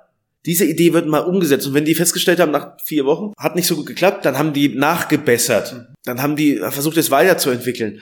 Aber wenn du bei uns so eine Idee bringst, die da nicht funktioniert, das machst du ja nur zweimal, dann bist du weg. Und das ist was, was ich, was ich, äh, das, das finde ich wahnsinnig schwierig. Ja, das ist, das finde ich, finde ich wirklich auch, auch jetzt gerade in dieser Lobbyismus äh, ich will ja für niemanden ein Wort reden, wenn der sich äh, quasi bevorteilt und gegen, gegen Gesetze verstößt. Aber wenn du möchtest, dass Politiker null Vernetzung mehr haben in der Wirtschaft und selber keine Nebenjobs mehr haben, dann holst du dir ein Klientel an Leuten da rein, die du da nicht haben willst. Eigentlich möchte man noch denken, man will, man will noch bessere Leute. Eigentlich müssten alle Top-Manager dieser Welt in der Politik sein mhm. und unser Land führen. Die schlausten und besten Köpfe müssten in der Politik sein.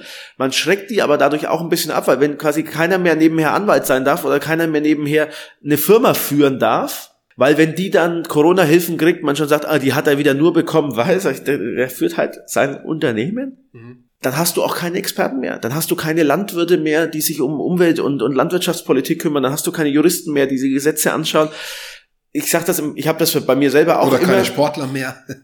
ja, die sich um Sportpolitik kümmern. Ja, ich habe das ja. ja. bei mir im Stadtrat genauso. Ja. Ähm, ich krieg dann auch immer ab und zu mal vom politischen äh, Konkurrenten dann Ärger, die dann sagen, wenn es ums Stadion geht, also sagen, sprichst du jetzt für den ersten FC Nürnberg oder sprichst du für die Stadt Nürnberg? Hm. Ich denke mir, ich spreche für beide. Hm. Und ich finde es auch gut, weil wenn wir das so durchziehen, dann machen quasi unsere Lehrer die Wirtschaftspolitik, die aus der Wirtschaft machen die Sportpolitik, die Umweltexperten machen Steuerpolitik und die Steuerexperten machen Sportpolitik. Wenn wir das denn wollen, dann haben wir ganz sicher keine Verquickung. Mhm. Aber was soll denn dann da rauskommen mhm. An politischen Entscheidungen, an vorwärtsgerichteter Politik? Und deswegen sage ich, man muss es auch in gewisser Weise immer, immer zulassen. Man muss das sicherlich transparent machen, das ist alles okay.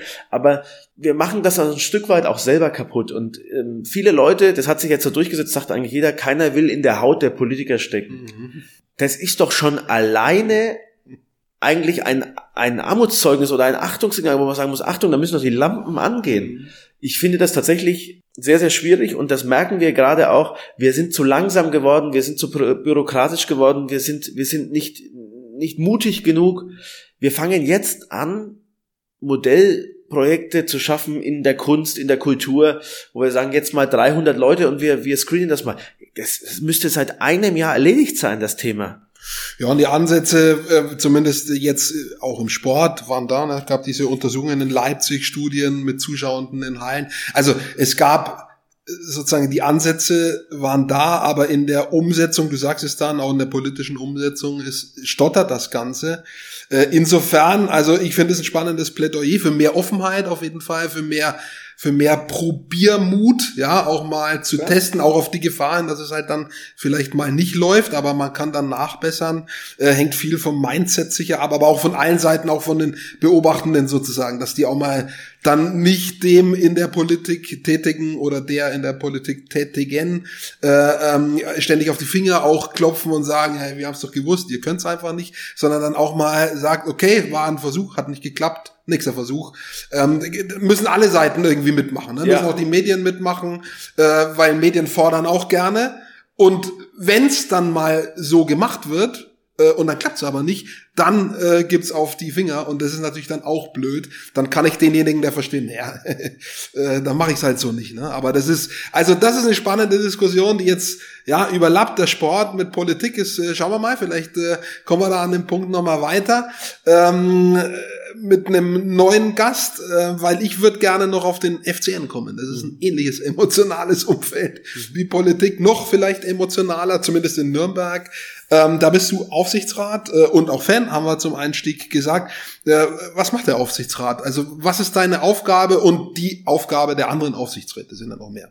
Also satzungsgemäß ist der Aufsichtsrat das höchste Kontroll Kontrollgremium des Vereins. Wir werden von der Mitgliederversammlung gewählt, sind neun Leute, alle drei Jahre gewählt, also alle, jedes Jahr werden drei neue Aufsichtsräte gewählt. Und wir haben eigentlich zwei Aufgaben. Die erste Aufgabe ist, wir kontrollieren den Vorstand, schauen also, dass da alles satzungsgemäß läuft, dass da kein Schmuck getrieben wird, dass das äh, vereinsmäßig vernünftig läuft. Und wir haben zum Zweiten auch die Aufgabe, die Vorstände zu benennen und zu entlassen, wenn es denn sein muss. Das sind eigentlich mal so mal die Kernaufgaben die, die man als Aufsichtsrat hat. Was man dann darüber hinaus oder die Rolle, die wir vielleicht jetzt gerade etwas mehr finden, die wir noch nicht äh, so ausgeführt haben ähm, in der Vergangenheit, was ich schade finde, ist quasi, man muss die Satzung mit Leben füllen.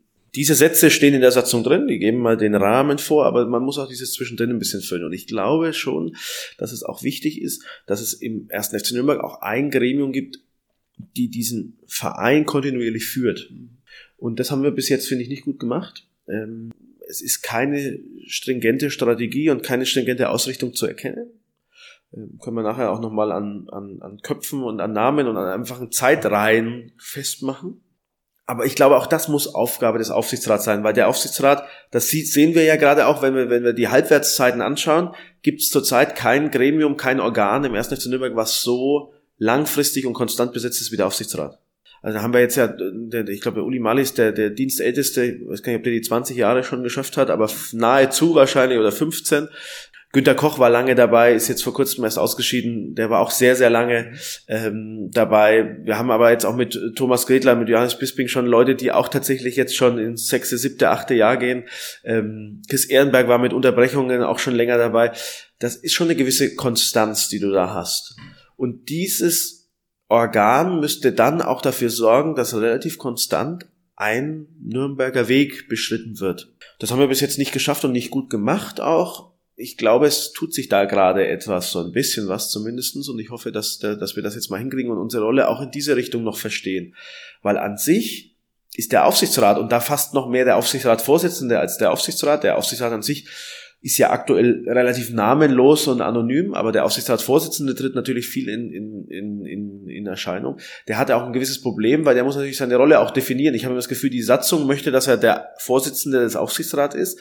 Ich habe aber schon das Gefühl, dass die Leute, die Öffentlichkeit gerne lieber einen Präsidenten hätten. Und das ist natürlich ein, ein, ein extremer Unterschied, weil der Präsident auch ins operative Geschäft eingreift, während der, während der Aufsichtsratsvorsitzende tatsächlich eigentlich partout gar nicht ins operative Geschäft eingreift. Und dann ist, ist es eine dünne Trennlinie und eine genaue Definition, äh, wie geht man das an. Und auch da finde ich wichtig, dass man erstmal das klärt. Man muss sich erstmal mit dem Verein, vielleicht auch mit den Mitgliedern klären, sagen, was machen wir denn? Wer sind wir denn überhaupt? Was machen wir? Was tun wir da? Und bevor du das nicht weißt, wie willst du dann diesen Verein erfolgreich führen? Zutage tritt es oft an Personalentscheidungen. Da gab es einige in den letzten anderthalb Jahren. Letztes Jahr äh, Jens Keller entlassen worden als Trainer.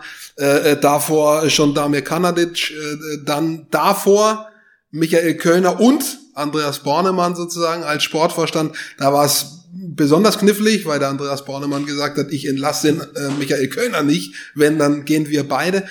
Wer, wie, wie sind, sind da die Entscheidungsebenen?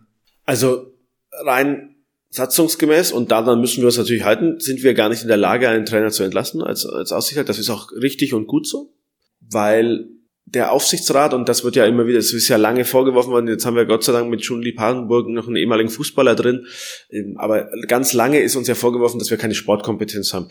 Das möchte ich mal von uns weisen, weil ich mir schon, auch ohne mich zu überhöhen, einbilde, dass ich Sportkompetenz habe. Ähm, ich war kein Fußballer, aber alle, die sich mit Fußball und mit Sport auskennen, wissen, dass das eins zu eins übertragbar ist zwischen beim Hockey darfst du den Ball nicht mit dem Fuß berühren, aber es sind die gleichen Mechanismen, es ist die gleiche Mannschaftsdynamik, es ist die gleiche Trainingssteuerung, es ist die gleiche Personalentwicklung, es ist, es ist so viel, es ist nahezu 80, 90 Prozent. Es ist wirklich bis Schnitt, auf Schnittmenge. das letzte dann, also wie du mit dem Spielgerät umgehst, ja. ist alles gleich. Mhm. Du hast die gleichen körperlichen Anforderungen, was Schnelligkeit, was Ausdauer betrifft, was Krafttraining betrifft, Funktionalität. Das ist alles gleich. Und deswegen hat ja zum Beispiel Bernhard Peters auch erst den Deutschen Hockeybund gut gemacht und dann zum Beispiel bei Hoffenheim oder bei Ham, beim Hamburger SV genauso der äh, Trainingseinheiten der Nachwuchssteuerung aufbauen können, weil es das Gleiche ist. Und ähm, aber diesen Vorwurf wird einem immer wieder gemacht. Der war a nicht gerechtfertigt und b nicht sinnvoll. Weil das ist so, wie wenn man uns vorwirft, dass wir keine Kompetenz im Bauen von Autos haben. Oder vielleicht im Bau von Sportplätzen, weil unsere Jungs, ähm, der erste Nummer braucht auch Sportplätze. Aber die baut doch nicht der Aufsichtsrat. Und genauso stellt er doch auch nicht die Mannschaft zusammen. Das wäre ja furchtbar. Stell dir mal vor, Max Müller, Uli Mali, Thomas Gretlein stellen die neue Mannschaft vom 1. FC Nürnberg zusammen. Spannende Vorstellung. das ist eine Katastrophe, das kann doch nicht sein. Ja, ja, ja. Aber das, das ist auch vernünftig. Dafür hat man doch Leute. Ich sage immer, das ist so wie die Vorstände von BMW und Mercedes, die bauen ja die Autos auch nicht selber. Die könnten nicht ein Auto zusammenschrauben. Aber müssen sie das? Nie im Leben. Die Aufsichtsräte von denen kommen teilweise aus der Gesundheitsbranche, aus wo, was wo immer auch her. Warum? Die müssen doch nur die, die wirtschaftlichen Zusammenhänge oben verstehen. Und das, glaube ich, macht der Aufsichtsrat gut. Also diese, die, die wirtschaftliche Entwicklung des Vereins war jetzt vor Corona sehr, sehr gut ist durch Corona haben wir natürlich alle gelitten. Das ist das Problem. Corona ist der große Gleichmacher. Die, die sich wieder rausgearbeitet hatten, wie der Club sich rausgearbeitet hatte, wurden nahezu auf dem gleichen Niveau enden wie alle anderen auch, weil die unten werden wahrscheinlich schon staatliche Hilfen kriegen müssen, die oben kriegen gerade knapp noch keine oder nicht so viel. Also es wird der große Gleichmacher sein, finanziell glaube ich. Aber diese Situation rund um den Aufsichtsrat, um die Aufstellung, ist ganz klar, es gibt keinen Auftrag, in das Sportliche hinein zu, äh, zu agieren, ähm, da auf irgendwelche Entwicklungen zu reagieren. Warum kam es dann zu diesem Michael Kölner Ding? Dann ist ja dann gleich immer die Anschlussfrage, die sich stellt. Wir hatten da festgestellt, dass diese Personalie sich auf den gesamten Club auswirkt. Und dann sind wir schon gefordert gewesen, weil wir gesagt haben, wir haben Michael Kölner nicht entlassen wollen wegen der sportlichen Leistung oder wegen seiner Einstellung oder der Ansprache an die Mannschaft oder seine Trainingsformen oder irgendwas, hätten wir uns nie angemaßt, sondern wir haben nur festgestellt, das gibt gerade für den Gesamtverein ein Problem. Und dann ist natürlich schon wieder unsere Aufgabe, auf den Gesamtverein zu gucken und sagen, Moment mal, da läuft was falsch im Gesamtverein. Das würde aber für jeden Abteilungsleiter äh, beim 1. FC Nürnberg genauso gelten. Oder für den Platzwart. Wenn, wenn man merken würde, der schafft es, den ganzen Verein in eine Richtung zu drängen, wo wir ihn nicht haben wollen, dann müssten wir auch mit den Zuständigen reden und müssten sagen, der Aufsichtsrat ist der Meinung, dass an dieser Stelle der Verein gefährdet ist und wir was tun müssen. Andreas Bornemann hat das damals nicht so gesehen. Ich glaube auch, weil er dieses Gesamtvereinstechnische nicht so zählen lassen wollte, weil er eher sportlich davon überzeugt war, ein, auf einer Argumentationsebene, auf die wir uns gar nicht so sehr äh, ja, versteift haben. Und damit blieb uns nichts anderes mehr übrig, als zu sagen, wenn du das nicht tust, dann müssen wir satzungsgemäß handeln und müssen uns dann einen Vorstand suchen, der das für uns tut. Und damit haben wir auch nie Michael Könner entlassen, sondern wir haben Michael Borne, äh, äh, äh, Michael Könner nicht entlassen, wir haben Andreas Bornemann entlassen und hatten dann einen neuen Vorstand eingesetzt, der wiederum dann Michael Könner freigesetzt hat. Klingt jetzt alles nach, nach technischen Spielereien, ist aber satzungsgemäß alles richtig und es ist auch richtig, dass man sich daran auch hält. Aber da, spätestens da begann dann die Frage, was tust du? Und ich fand das richtig für den Verein, da zu sein, für den Gesamtverein zu sagen, wir müssen eine Entwicklung machen.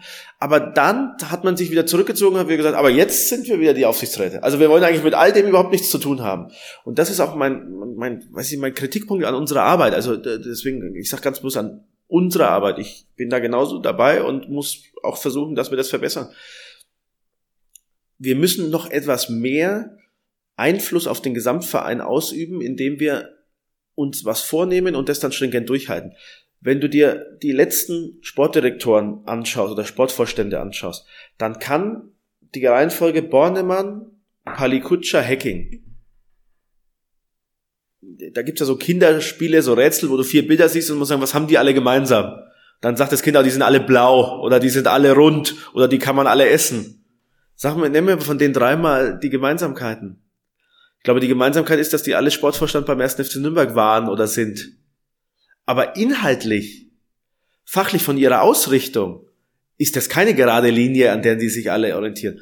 Schau dir dann in der Folge unsere Trainer an. Kölner, Kanadi, Keller, Klaus. Wo ist deren Gemeinsamkeit? Alles Trainer, ja. Ja, alles Fußballtrainer. Ja, ja, ja. ja. Tja.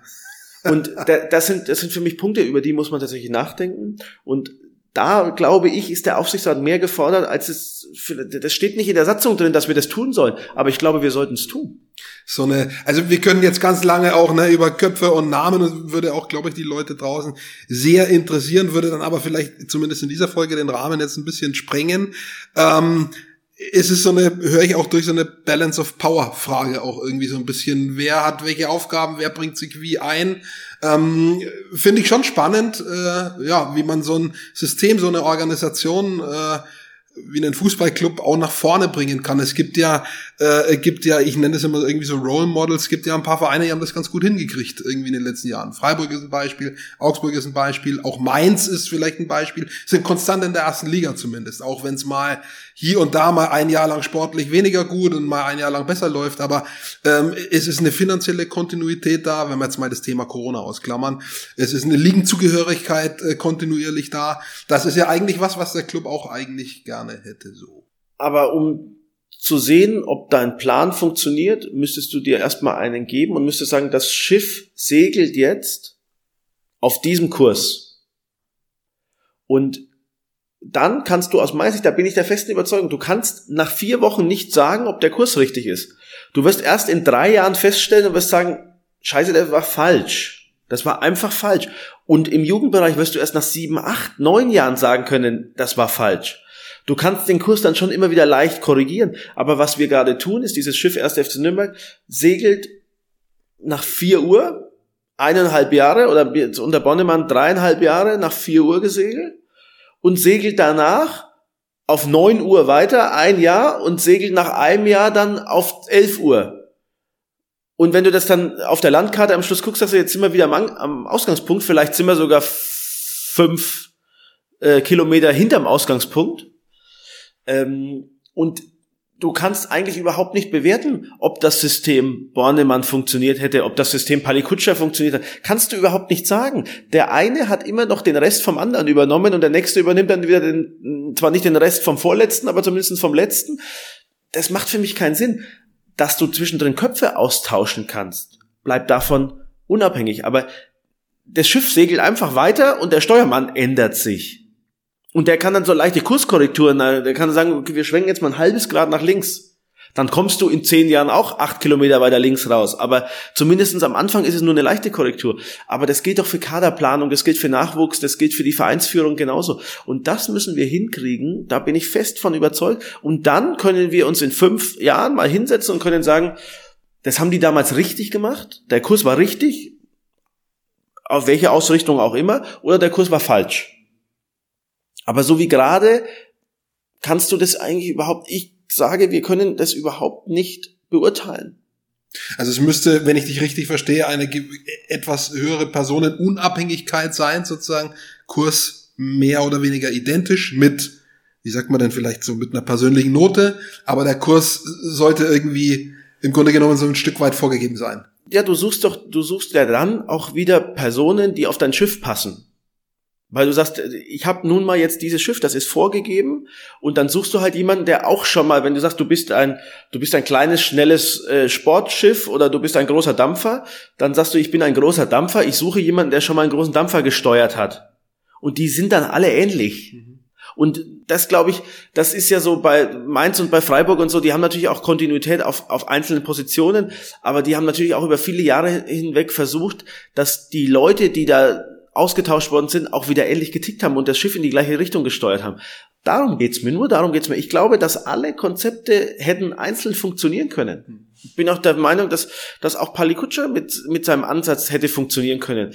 Aber es kam nie dazu, dass man den mal hätte das, das, das machen lassen. Und da bin ich gar nicht, da bin ich jetzt gar nicht der, der sagt, ich hätte den nicht rausgeworfen oder was, sondern das meine ich gar nicht, sondern ich meine tatsächlich einfach nur, dass man wenn man sich mal auf einen Weg einigt, und da sind wir, glaube ich, gerade da ganz gut dabei, dass man den durchziehen muss und dann der Sache auch Zeit geben muss. Und dann nochmal, bin ich nicht bei den Personen. Die kannst du immer wieder austauschen zwischendrin. Aber du musst einen reinsetzen, der das genauso ähnlich weitermacht. Der dann ist vielleicht an sich ein bisschen besser oder ein bisschen schlechter macht, aber der muss in die gleiche Richtung ticken. Und der muss nicht sagen, so, Anker werfen, Segel einmal umdrehen und wir segeln wieder in die Richtung. Das geht nicht. Jetzt kommt das äh, fast schon finale Stichwort Zeit. Du hast gesagt, der Sache auch mal Zeit geben. Äh, Nils Rosser hat mal gesagt, der FCN ist ein hochemotionales Umfeld. Äh, wie schwierig ist es äh, für alle im Verein, die Verantwortung tragen, da zu arbeiten, wenn einem wirklich quasi jeden Tag auf die Finger geguckt wird und auch draußen immer gesagt wird, egal von wem, jeder in Anführungsstrichen weiß es besser äh, ähm, das ist so nicht richtig, das kann man besser machen. Das ist ja was, was, was im Sport, zumindest im populären Sport, Fußball, Nationalmannschaft, FCN, alle großen Vereine so ein bisschen gang und gäbe ist, dass viele der Meinung sind, sie wissen es besser. Äh, das macht die Sache natürlich für die, die Verantwortung haben, tatsächlich nicht so leicht. Das ist es, das ist so. Da aber auf der anderen Seite ist das ja auch ein großes Plus, wenn sich keiner dafür interessieren würde, wenn wir wieder beim Hockey, da kannst du ganz in Ruhe arbeiten, da kannst du mal zwei Jahre lang, kannst du mal dreimal hintereinander 0-10 verlieren gegen irgendeine sechsklassige Mannschaft, weil du was ausprobierst taktisch, das interessiert keinen Arsch, das ist okay. Mhm. Aber dafür verdienen die auch nichts, dafür hast du auch keine Möglichkeiten, dafür kannst du da nichts verändern, dafür bist du halt dann nicht auch in der, in der öffentlichen Wahrnehmung. Das heißt, es ist einfach klar, dass das so ist. Und es, ich finde es ja schön, weil es zeigt, dass der erste FC Nürnberg die Leute bewegt und das dürfen wir niemals verlieren, das müssen wir weiter ausbauen. Ähm, ich glaube, viele Sachen, meine Erfahrung ist, wenn ich mit den Leuten, so wie jetzt mit dir oder dann mit jemandem persönlich mal rede und mich jemand anspricht, kommt immer wieder vor auf der Straße und sagt, ah, was habt ihr denn da wieder gemacht? Und man erklärt den Leuten das sauber und im Einzelnen, können die das oft nachvollziehen. Dieses diese Pauschalkritik, man könnte alles besser machen oder dieses teilweise dann ja auf Luftschlösser, wenn man sagt, ja, das hätte man doch so und so machen können, wo ich sage, ja, das wäre aber halt nie gegangen, weil das hätte acht Millionen gekostet, haben wir nicht gehabt oder zu dem Zeitpunkt hatten wir den Vertrag noch oder da gab es die und die Einschränkung, die man halt im Hintergrund nicht weiß.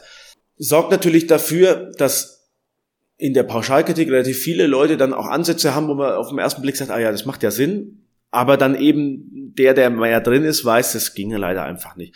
Und da finde ich, ist Kommunikation auch oft auch eine Sache, wo wir besser werden können und müssen, dass man die Leute auf diese Reisen mehr mitnimmt. Man will jetzt da keine Internas ausplaudern und äh, man kann natürlich dann auch nicht sagen, hier der Spieler hat ja noch die und die Option gehabt und deswegen ging das alles gar nicht mehr. Aber ich glaube schon, dass man in gewisser Weise die Leute dann auch an der einen oder anderen Geschichte noch mehr abholen kann und kann denen auch erklären, warum haben wir jetzt diesen und jenen Schritt gewählt? Und dann wirst du immer welche dabei haben, die wollen es nicht verstehen. Ist okay, das musst du ertragen, dass es die auch gibt. Aber die, die mitdenken und gucken, die, und da glaube ich, das ist trotzdem die Mehrheit, die werden dann auch gewisse Sachen verstehen und die werden auf der anderen Seite dann auch mal Vertrauen fassen, dass wenn du mal sagst, ich kann das jetzt leider nicht öffentlich sagen, warum das so ist, aber wir haben uns da was beigedacht, dass du auch so mal wieder an die Leute rankommst. Und diese, das ist immer wieder ähnlich wie bei der Politik, diese Generalkritik an den Leuten, die sich da beschäftigen, die ist einfach nicht angebracht. Die Leute, Vorstand, Aufsichtsrat, die machen alle aus meiner Sicht einen, einen vernünftigen Job. wir könnten viele Sachen besser machen, haben wir gerade besprochen. Aber die geben ihr Herzblut dafür. Der Aufsichtsrat verdient keinen Cent damit, wirklich keinen, keine Aufwandsentschädigung, gar nichts. Das muss man ja auch mal in gewisser Weise honorieren. Ich bin jetzt kein Fan davon, der sagt, äh, ja gut, wenn die kein Geld dafür kriegen, dann dürfen die ihre Leistung auch so bringen. Nein, auch die Leistung muss top sein. Ähm, das wollen und versuchen wir ja auch und wir versuchen uns da ja auch weiterzuentwickeln. Aber ich glaube auch da, die Kommunikation die offener sein muss, die ja zurzeit habe ich das Gefühl, im Fußball wird professionalisierte Kommunikation heißt weniger Kommunikation. Heißt Kommunikation hauptsächlich über die eigenen Vereinskanäle. Ich glaube, du musst die Leute mitnehmen, auch die Leute, die, die schreiben, die Fernsehen machen, die Radio machen, die musst du mitnehmen auf diese Reisen, weil die transportieren doch deine Geschichten zu den Leuten. Und wenn du eine, eine bloße Meldung rausgibst, wir haben jetzt den verpflichtet, dann lesen die das und dann geht's entweder links oder rechts rum. Mhm. Wenn du in der Kommunikation der Sache schon mitgibst und sagst, wir haben den verpflichtet, weil das und das und das jetzt passiert oder wir jetzt gerade die Diagnose bekommen haben, dass der Spieler nicht mehr einsatzfähig sein wird, weil dann die Leute ja gleich draußen schreiben und sagen, ah, da haben wir doch einen jungen Nürnberger auf der Position, warum holt er jetzt da noch einen? Aber man muss dann sagen, ja, wir wissen, aber haben im Hintergrund wissen, dass diese Position diese Saison nicht mehr besetzt werden kann von dem Spieler oder so, dann hat es gleich eine Kurve, in die es geht. Und dann fällt es den Leuten auch schwer zu sagen, die schreiben das über den Nürnberger nochmal, sondern die, die, die sagen, es steht ja unten schon drin, dass der nicht mehr spielen kann, diese Saison. Und darum geht's mir, dass man, dass man die, die Leute auch auf die Reisen mitnimmt, weil es ist so, keine der Entscheidungen, die in diesen Gremien getroffen wird, wird so nach dem Motto, oh ja, du, puh, ja, was machen wir jetzt einmal so. Da fällt uns jetzt kein Grund ein, warum, aber das versuchen wir jetzt einfach mal. Da wird keine Entscheidung so getroffen. Da wird halt stundenlang drüber diskutiert mhm. und abgewogen. Und das, das kann man auch den Leuten nochmal erklären, über was man diskutiert hat, was man abgewogen hat. Warum nicht? Wir könnten über ganz viele Punkte, die du jetzt da mit integriert hast in dieser Antwort, extra reden, eine Stunde. Würde sich lohnen, sehr interessante Themen, Kommunikation und so weiter und so fort, sind dann schon extra Ausgaben eigentlich wieder. Äh, ich ich habe noch eine Frage, ähm, um was es geht bei diesem Verein, das haben wir letztes Jahr erlebt in diesen Relegationsspielen. Äh, Im Zweifelsfall um die blanke Existenz. Mhm. Das wäre beim möglichen, letztes Jahr möglichen Gang in die dritte Liga die Frage gewesen sicherlich, äh, um die sich gedreht hätte äh, müssen wir uns irgendwie Sorgen machen. Also man kann sich, äh, habe ich auch schon drauf verwiesen, äh, beim letzten Mal, letzte Steilvorlage auf den Podcast von Nils Rosso, der hat das relativ offen gesagt vor Weihnachten, auf was der Verein zum Beispiel verzichten muss durch die Geisterspiele pro Heimspiel. Kann man sich dann hochrechnen. Wenn man also weiß, was dem Verein in etwa entgeht dadurch, ja, äh, müssen wir uns Sorgen machen oder gelingt es in der zweiten Liga, diesen Verein solide zu finanzieren? Daran arbeiten wir gerade wieder unter den neuen Rahmenbedingungen. Wir hatten das geschafft. Der Verein war vor Corona in der zweiten Liga solide aufgestellt. Also dieses, das war nie unser, unser Antrieb, dass wir ein dauerhafter Zweitligist werden würden, aber wir haben immer gesagt, aber wirtschaftlich müssen wir sicher sein. Also wir wollten nie fünf Jahre uns in der zweiten Liga stabilisieren, aber wenn der erste FC Nürnberg die Perspektive nicht aufzeigen kann, dass er fünf Jahre in der zweiten Liga überleben kann, dann wäre das fahrlässig und das wollten wir nie. Das heißt, das hatten wir geschafft, dass wir auch in der zweiten Liga zumindest eine schwarze Null, vielleicht sogar eine, ein leichtes Plus erwirtschaften konnten. Jetzt wird man sich wieder neu einstellen müssen. Der ganze Markt ist in Bewegung. Mhm. Wir hatten ja das vor einigen Jahren das Zeitalter der Fernsehgelder, da waren die Fernsehgelder die Haupteinnahmequellen. Dann hatten wir jetzt eigentlich seit kurzem, zwei, drei Jahren, das Zeitalter der Transfererlöse. Da waren Transfererlöse eigentlich bei nahezu allen Mannschaften so die, die Haupteinnahmequelle. Und ähm, wir haben jetzt auf, oder unsere Mannschaft ist zum Großteil zusammengestellt worden auf dieser Hochphase, auf dieser Blüte und der ganze Spielermarkt, der ganze, der, der ganze Transfermarkt muss sich jetzt an diese neue Situation erst anpassen, dass keine Zuschauer mehr da sind, gerade die werden ja hoffentlich irgendwann mal kommen. Keiner weiß, ob es jemals nochmal 50.000 werden bei uns im Stadion oder ob wir uns mit 30.000 ausverkauft mhm. zurechtfinden müssen, mhm. weil man vielleicht gar nicht mehr mehr Leute nebeneinander setzen darf mhm. oder weil gar nicht mehr mehr Leute kommen wollen. Ähm, das wird man alles sehen müssen und da, da muss sich der Markt erst anpassen und das ist schwierig weil wir quasi die Verträge der Spieler und, und auch die Gehaltsvorstellungen der Spieler basieren noch auf diesem Top-Level. Und die Vereine befinden sich aber gerade alle hier unten, haben ihre Spieleretats teilweise auch noch in den Höhen, weil so schnell kannst du die ja nicht abbauen. Du kannst, also die Zuschauer brechen dir von heute auf morgen weg. Da sagst du, Zuschauereinnahmen im Größenordnung fünf Millionen sind einfach weg. Die waren einfach schnips und weg. Ja. Aber du kannst ja nicht zu deinen Spielern hingehen und sagen, schnips und weg und Müssen sie jetzt, zustimmen. äh, reduziere ich meinen Etat auch um 5 Millionen. Das heißt, das funktioniert erst langsam. Das heißt, die werden etwas zeitversetzt folgen. Und das macht es natürlich gerade nicht einfach, weil du musst deinen Spieleretat anpassen, du musst deinen Verwaltungsapparat anpassen, du musst versuchen, wieder mehr Geld zu akquirieren, was natürlich gerade auch schwer ist. Wo holst du mehr Geld raus? Ähm, das sorgt dazu, dass der 1. FC Nürnberg gerade in der jetzigen Verfassung nicht überleben kann in der zweiten Liga. Deswegen haben wir jetzt gerade auch wieder quasi ein Programm eingeleitet, wo wir gesagt haben, wir müssen jetzt wieder schauen, dass wir wieder auf ein Niveau kommen, wo wir auch in der zweiten Liga wieder überleben könnten. Weil das, die- diese Perspektive muss der Verein haben. Auch wir wollen wieder sportlich nach oben, aber es kann nicht über ein Risiko gehen, dass du sagen kannst, das machen wir jetzt noch zwei Jahre, versuchen wir jetzt nach oben zu kommen, wenn wir nicht nach oben gehen, sperren wir zu. Das, das kann nicht sein, das will keiner von uns und ich glaube, das will auch keiner von den Fans, ähm, sondern man braucht eine gewisse, eine gewisse Möglichkeit, dass man sagt, wenn alle Stricke reißen, sind wir trotzdem da. In der dritten Liga kann dieser Verein so nicht existieren. Das ist, glaube ich, so, das kann man mal ein Jahr schaffen, aber vier, fünf Jahre dritte Liga, dann, dann, dann gibt's den ersten FC Nürnberg so nicht mehr, wie es ihn heute gibt. Dann wird es den Verein hoffentlich weitergeben, wenn sowas jemals, äh, Gott bewahre, aber dann musst du den komplett umbauen.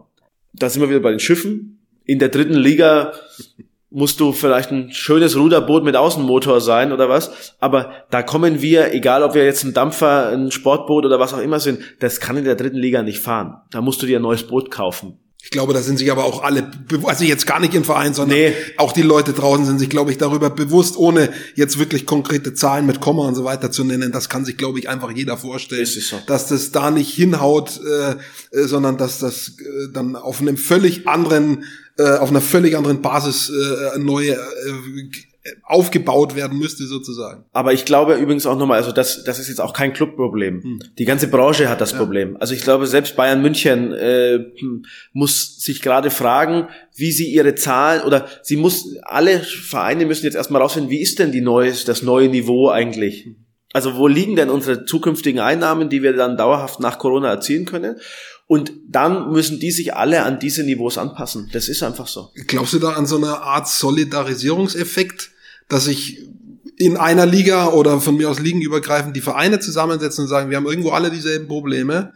Äh, Wir müssen sozusagen das, das ganze System an bestimmten Stellen etwas nach unten setzen, weil letztendlich äh, müssen ja alle eben mit diesen wegbringenden Zuschauereinnahmen, wegbringenden Sponsoring-Einnahmen äh, gleichzeitig eben, wie du sagst, dem etwas trägeren System, das ja nachgezogen werden muss, äh, zurechtkommen. Glaubst du da an so eine Solidarisierung untereinander auch, dass man sagt, wir wir versuchen ein paar Regeln einzuziehen, an die sich dann alle halten, um das komplette äh, Gerüst nach unten zu ziehen? Oder ist dann einfach den äh, jeweiligen Vereinen, Organisationen das Hemd näher als die Hose?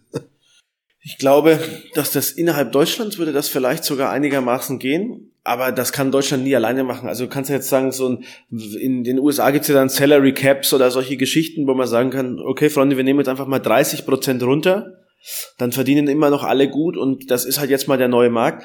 Das wird's nicht geben können, weil wenn du das in Deutschland machst, dann wandern alle deine Top-Leute in die umliegenden europäischen Ligen ab.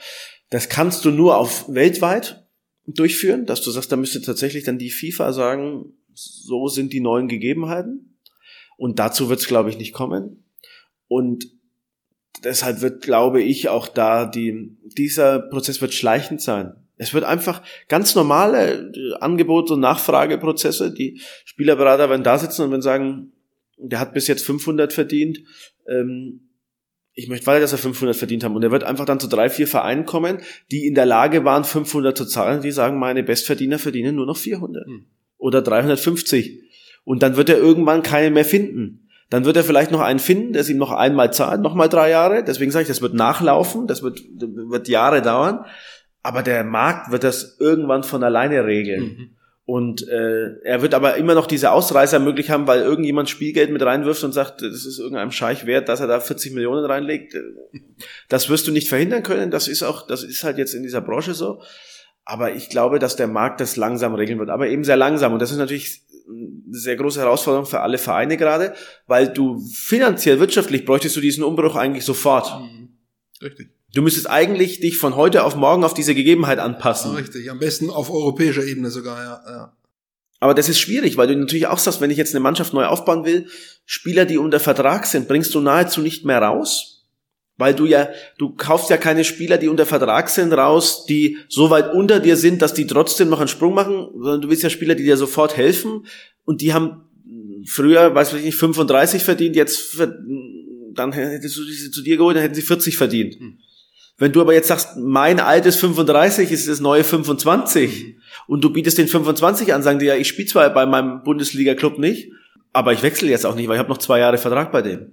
Und das heißt, auch der Markt kommt da etwas zum Erliegen in dem Moment. Das ist so, so, so eine Art Stillstand. Mhm. Und die Marktbereinigung wird erst abgeschlossen sein, wenn die letzten Verträge ausgelaufen sind. Quasi die Leute, die ihre Verträge dann aussitzen, wieder an den Markt müssen und wieder sagen, ja, okay, ich wollte zwar nie wieder 40 Prozent weniger verdienen in meinem Leben, aber es scheint ja nicht anders zu gehen. Und dann lieber 40 Prozent weniger als gar nichts.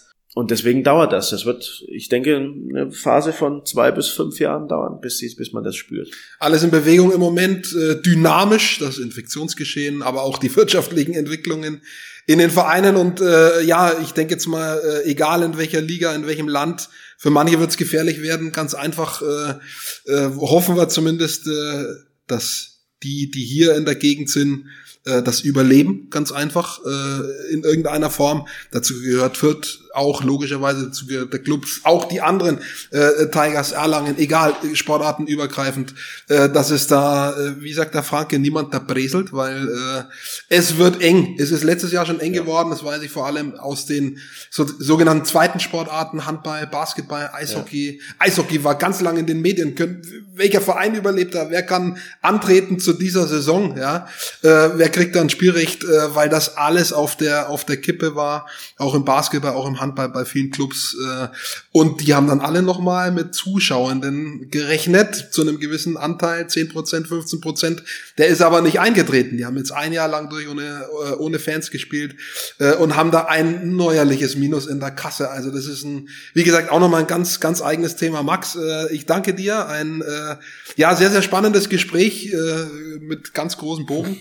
Ähm, Sportfachmann in jeder Hinsicht. Und äh, ich habe mich gefreut, dass du da warst. Ähm, ja, und ich hoffe, dass ihr da draußen auch Spannung und äh, Unterhaltung auch hattet. Äh, danke dir fürs Dasein.